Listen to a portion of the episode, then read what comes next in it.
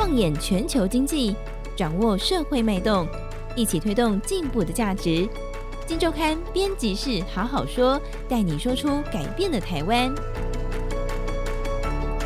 各位听众朋友们，大家好，我是今周刊总编辑杨少华，欢迎收听编辑室好好说。这个礼拜呢，我们来谈今周刊在第一千三百七十期，也就是我们最新一期刚刚上架的封面故事啊。封面故事的标题叫军工产业凭什么红，军工股在今年以来，我想如果是有投资股票的朋友们，应该都一定有看过，甚至有可能你已经买过这个军工股，因为它实在飙得太凶，然后这个呃市场的讨论实在是太火热了。那这个时候我们来做这样的一个报道，意义是什么呢？其实当然在投资的世界里，每一个投资人心中一定都会问说，股价涨成这样子、哦、那基本面到底跟股价的差距有多大？那这是一个。另一个我们在想台湾的这个军工产业、呃、军工股、哦、它的基本面其实我想也不只是一般股票投资人要注意，其实每一个台湾人民好像都应该注意，毕竟我们面临了一个很大的这个敌人，那我们是有一定程度的一个战事的威胁。这些资本市场热炒的呃或热门讨论的股票，某种程度也攸关着台湾的一定程度的国家安全，到底他们有没有实力？所以这一次的封面故事，我们就来好好看看台湾这些军工股实力到底如何，基本面到底如何。跟我们一起聊的是我们这个主作的记者诗洁，诗洁好。各位听众朋友大家好。师姐，你自己有做股票吗？对不对？军工股你一定，我我相信你一定没有买，你一定也听了很多了。真的。那这一趟采访下来，你觉得我们的这个实力到底怎么样？呃，我们知道最近呢，军工股在涨哦。不过其实不是只有台湾在涨哦，全世界都在涨哦。对，哦是对嗯、那其实为什么呢？当然就是俄乌战争开打已经一周年了嘛。对，我们看他们在战场上面用掉多少 的, 的弹药，对不对？对对对。对，所以真的是哦，这个军工已经变成现在最热门的名词了、哦嗯。然后再加上呢，因为我们这个台海危机啊，地缘政治也一直受到注意哦，所以呢，我们光看这个国防预算哦，就可以看得出来哦，嗯、成长的很多。对，例如说这个海空特别预算啦，包括我们在这个就是有助于我们国防自主啊，经济发展。其实呢，就是希望呃我们自己来做这些事情呢，然后有这个技术的转移，经济也能够发展，就是希望同时都能够兼顾这样的效果。对，刚讲的基本上就是说，整个在军工股热潮，当然一个地缘政治啊，地缘政治可能包括俄乌战争，可能包括这个两岸之间的一个冲突不断的升高。这是一个因素。第二个市场，我们直接说这个在军工股来讲，市场就是我们的国防预算不断的往上攀高。但是我现在想到的问题就是说，这两个当然都题材，但是能不能赚到这些钱，毕竟还是要靠一家一家企业它本身有没有这个能量能耐，有没有这个实力。师姐，你现在跑了一趟之后，大家热炒这些军工股，我们是不是真的有实力赚到这样的钱？嗯，对，这个不跑不知道，跑了还真的吓了一跳。就是说呢，诶，其实因为我们知道军工哦，一直有这个神秘的面纱、哦、对, 对对。然后像比如说我们的中科院嘛，其实、嗯、其实我们就是另外一座护国神山，只是他们非常的低调啊，嗯、很多事呃只能做不能说。那其实我们也找到了几位中科院已经退休的，那以前参与过呢这个飞弹计划的主管哦，其实他们告诉我们哦，台湾的飞弹实力有绝对有全球前五哦。那么呢，在我们去这个全讯采访过以后，这个全讯的老板告诉我们，全讯是做什么？先讲一下。呃，我们讲简单一点好了，他就是做这个微波功率放大器，然后放在这个飞弹上面。哦，对，那大家一定不知道微波功率放大器是做什么的，对不对？那我们简单的解释一下，就是呢，其实这个天空飞弹呢，我们是用来反飞弹。什么是反飞弹？嗯、就是拦截敌人的飞弹。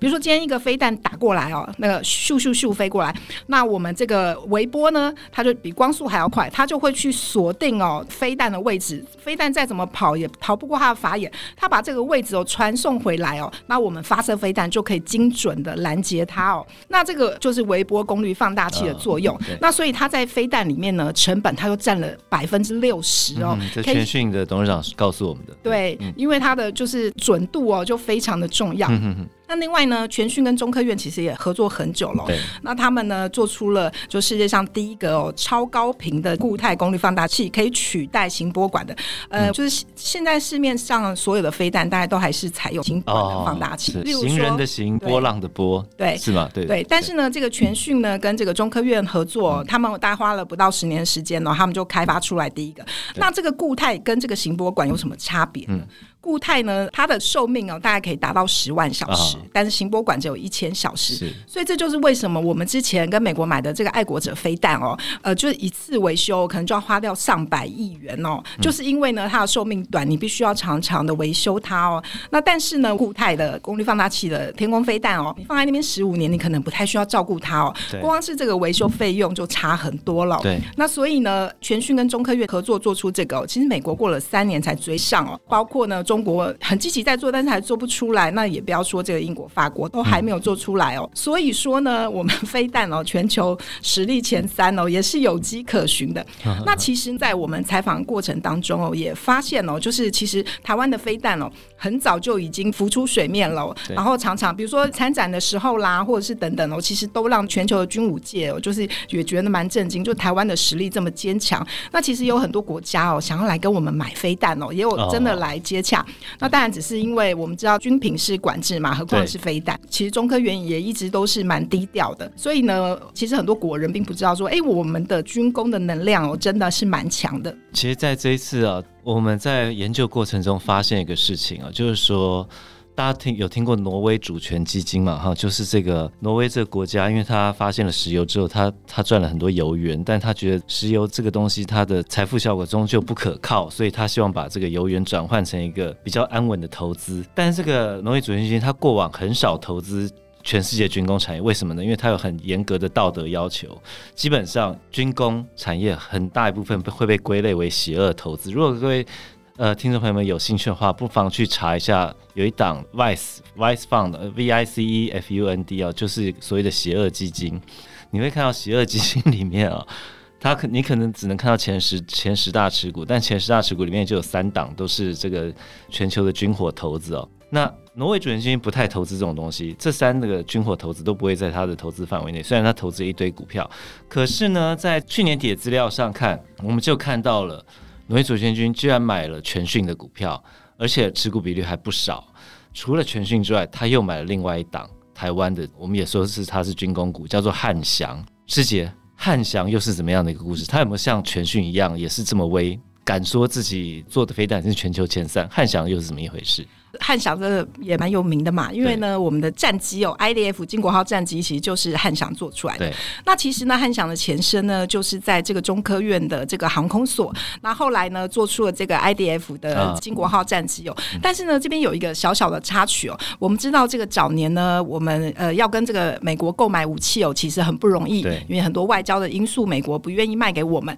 那其实呢我们早年因为就觉得说哎、欸、我们只有 F 五 啊 F 二十 这种比较可能比较落伍的战机哦，所以在这个 F 五 然后更早期可能 F 一零四， 再更早期可能 F 八十六 吧，如果我没有记错的话对对、呃、就是一些，但我们就是最想买 F 十六， 对，但是那时候美国都不卖给我们，那买不到的情况下，那我们在空战的领域一直消退啊，所以我们就开始了国机国造、啊、那我们也蛮争气的、哦、这样做做做我们就把 I D F 战斗机就做出来了。那本来呢要做两百五十架，但最后呢对半砍，只剩下一百多架、哦、是，对，那原因为什么呢？就是成也萧何，败也萧何。以前是因为外购不顺利买不到，所以我们就自己开发。但是当时刚好遇到这个天安门事件嘛，然后各国的这个情势就改变，然后军火商他们都很想要赶快把他们的武器销出去，哦、所以我们就突然间呢，呃，顺利的采购到了幻象两千的战机跟 F 十六。那 I D F 怎么办 ？I D F 当然就被牺牲了、哦。对，所以当时呢，开发期间哦，我们培训了很多人才哦，都很优秀，嗯、但是因为这个计划喊停啦，然后又就被减半了，怎么办？就是大家就很受挫。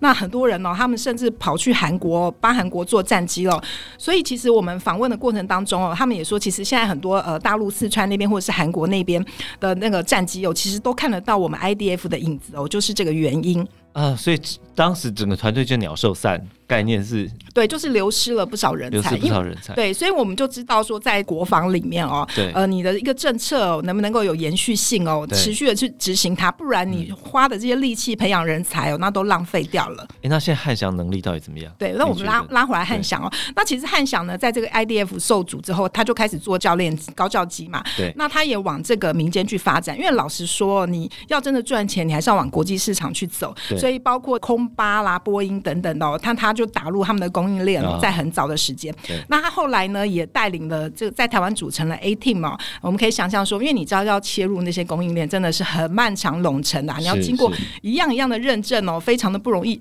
那汉翔因为他已经是老大哥了，他有这些经验，那 他, 他就带着下面、呃、台湾我们知道的这些零组件啊，做各个零件的，然后一起去打国际杯，就带他们切入。汉翔基本上现在国机国造的主角就是汉翔嘛，对不对？我们这个前一阵子看到永鹰教练机，对，就是他制造出来的嘛，对, 对不 对, 对, 对？现在可能可能他们在争取 F 十六 的亚洲的维修中心，对对，那这也是攸关到台湾整个国机国造的，可以说是这个强化我们的能量啦，可以这样讲。对，那国机国造之外呢，还有国建国造，这边又有哪些的要角值得介绍一下？哦，对，这个国建国造也是我们一个非常的重点政策之一哦。那我们知道台湾呢，现在目前有三家造船厂哦，就是台船、中信造船跟龙德造船哦。那他们三家呢都有承接舰艇的能力哦。那我们来讲一下这个龙德造船哦，它是一家老牌公司，四十六年了、哦嗯。然后当年从做这个挂牌是不是？对对，他最近挂牌很热，有没有？嗯、那他当初呢，就是从这个小渔船开始做起哦，一步一步的。后来他就做这个巡逻艇啊，外销到国外国际市场。那后来呢，他就做了这个沱江舰，就是有航母杀手之称哦。哦对，那沱江舰呢，其实是一个海军的这个高效能舰艇的计划。那沱江舰是原型舰，所以他后来呢，后续量产总共十一艘、哦。那第一阶段是龙德得标，然后现在第二阶段最近他也又得标了。那所以他就会继续把这个舰做出来哦。那为为什么它有航母杀手之称哦？其实就是因为它上面可以搭载这个呃很多枚的这个对空啊对海的飞弹哦，所以比如说像这个辽宁号啦，或什么什么等等哦，我们都是有这个防御的能力哦。那其实呢，你可以把它想象成中科院就是这个设计的中心嘛，那它把各种这个规划好，那这个龙德造船、汉翔啦等等，他们就是载台做载台。对，你刚刚说这个它原本是做小渔船的嘛， 对, 对不对？那小渔船变成做军舰，在我们这个做记者或做文字工作来讲、啊、我们这会觉得这是一个很好非常有张力的故事。对，但就国防来讲的话，不免让人想多想一下一个做渔船的真的有能力做军舰吗？他的底气或他的能量，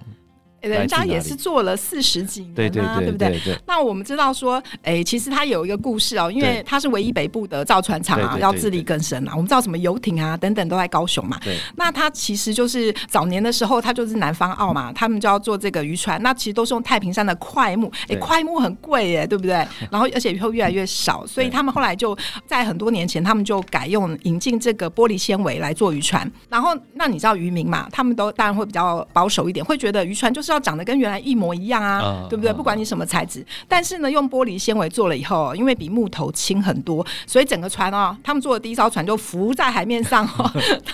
完全没有吃水，最后还要用这个水泥 一, 一直压，一直压，然后压到它吃水为止。但是呢，你知道这个水泥去压它就很耗油、嗯，所以那个龙德造船董事长也告诉我们哦，就是那件事情哦，他就发现哦，其实你做船哦，你还是要从船的设计来做，比如说它吃水多少啊，再重多少，要跑多快什么的，然后你才来打造这个船的形状跟那个船体。所以呢，造船的设计有也是他们现在引以为傲的哦。哦，所以因为在北部，所以它缺乏了整个很多的资源跟这个供应链的一个帮助，因为缺少这些东西，所以它必须从头到尾一手一条龙的包办各种设计的能量，它的技术底蕴就从这边慢慢堆积起来的，可以这样说嘛，对不对？嗯，对，你可以想象我们如果有一些供应链，有没有，你就很方便嘛，前后左右找一找就有零件有人、嗯嗯、呃，比如说在南部造船厂哦，他们可以用外包，他我今天需要 A 有一个船要做了，我就再找一些工人来嘛，反正那边很多工人，但是你在北部没有这样的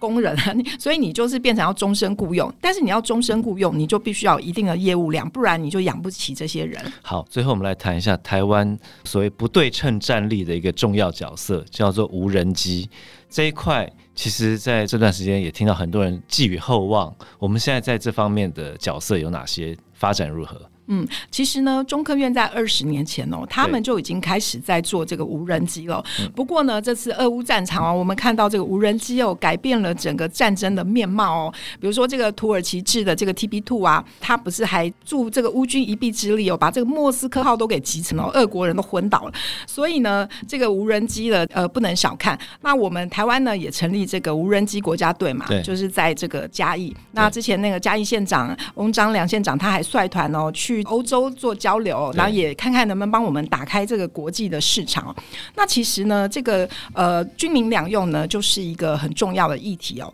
呃，我们可以想象，像乌克兰的无人机哦，他可能平常、啊、没在打仗的时候，他是去做巡视这个桥梁检修啊，或者是喷洒农药等等。但是，一旦开始打仗了，他可能是去前线巡视哦，哦然后回报说：“哎，莫斯科号就在那边，你要打那边，对不对？”嗯、所以呢，这个军民两用呢，就是能够帮助我们很快速的扩张这能量哦。那我们知道，在台湾无人机的领头羊啊、哦，就是这个经纬航太，对，然后包括雷虎，我们知道也是资本市场的热点。对，那其实呢，像我们这个军用无人机的部分、哦、中科院的这个瑞渊的第一代、哦呃、是这个中科院自己做嘛，然后现在这个经纬航太帮忙他维修，但是呢，瑞渊第二代已经要快要跟国人面试了，然后这个他听说呢，因为那个 T B 二 土耳其的那个无人机 T B 二， 它的翼展只有十二公尺，但听说我们的这个瑞渊二代、哦、已经到十四公尺了、嗯、然后性能呢可能会更胜这个 T B 二 哦, 哦对，所以国人呢也要觉得非常的期待哦。预计今年第三季的航空展是不是对有可能会亮相嘛？ 对, 对, 对，今年第三季的航空展我们可能就会看到、哦、有可能比土耳其俄乌战争英雄更威的一个国产自制无人机可能会亮相。对, 对，所以说虽然呢，这个政府跟中科院都蛮低调的、哦，但是其实我们这样实际去探访一下、哦，就发现，哎，其实民间有很多能量哦，对对，对，是我们不能忽视的、嗯。台湾的军工业看起来被你这样一讲，我们是有一个底气的、哦，但是军工股涨了一波之后，到底还能不能投资？我想这个听众朋友们可以多看看我们的报道，然后自己做一个评估。师姐，你自己写完你会去买吗？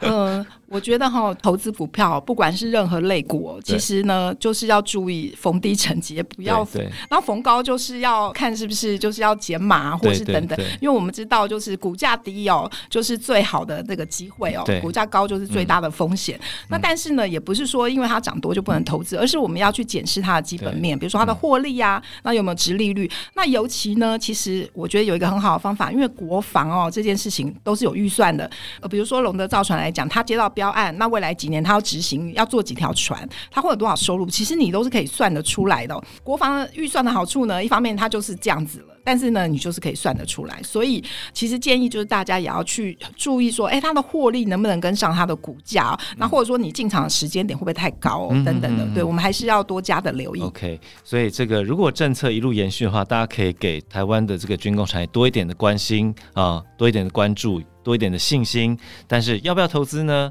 这是另一个问题。这个大家可以多看看我们这一期的报道。军工产业凭什么红？这是《今周刊》第一千三百七十期的封面故事。好，以上就是我们今天节目，谢谢大家，拜拜，拜拜。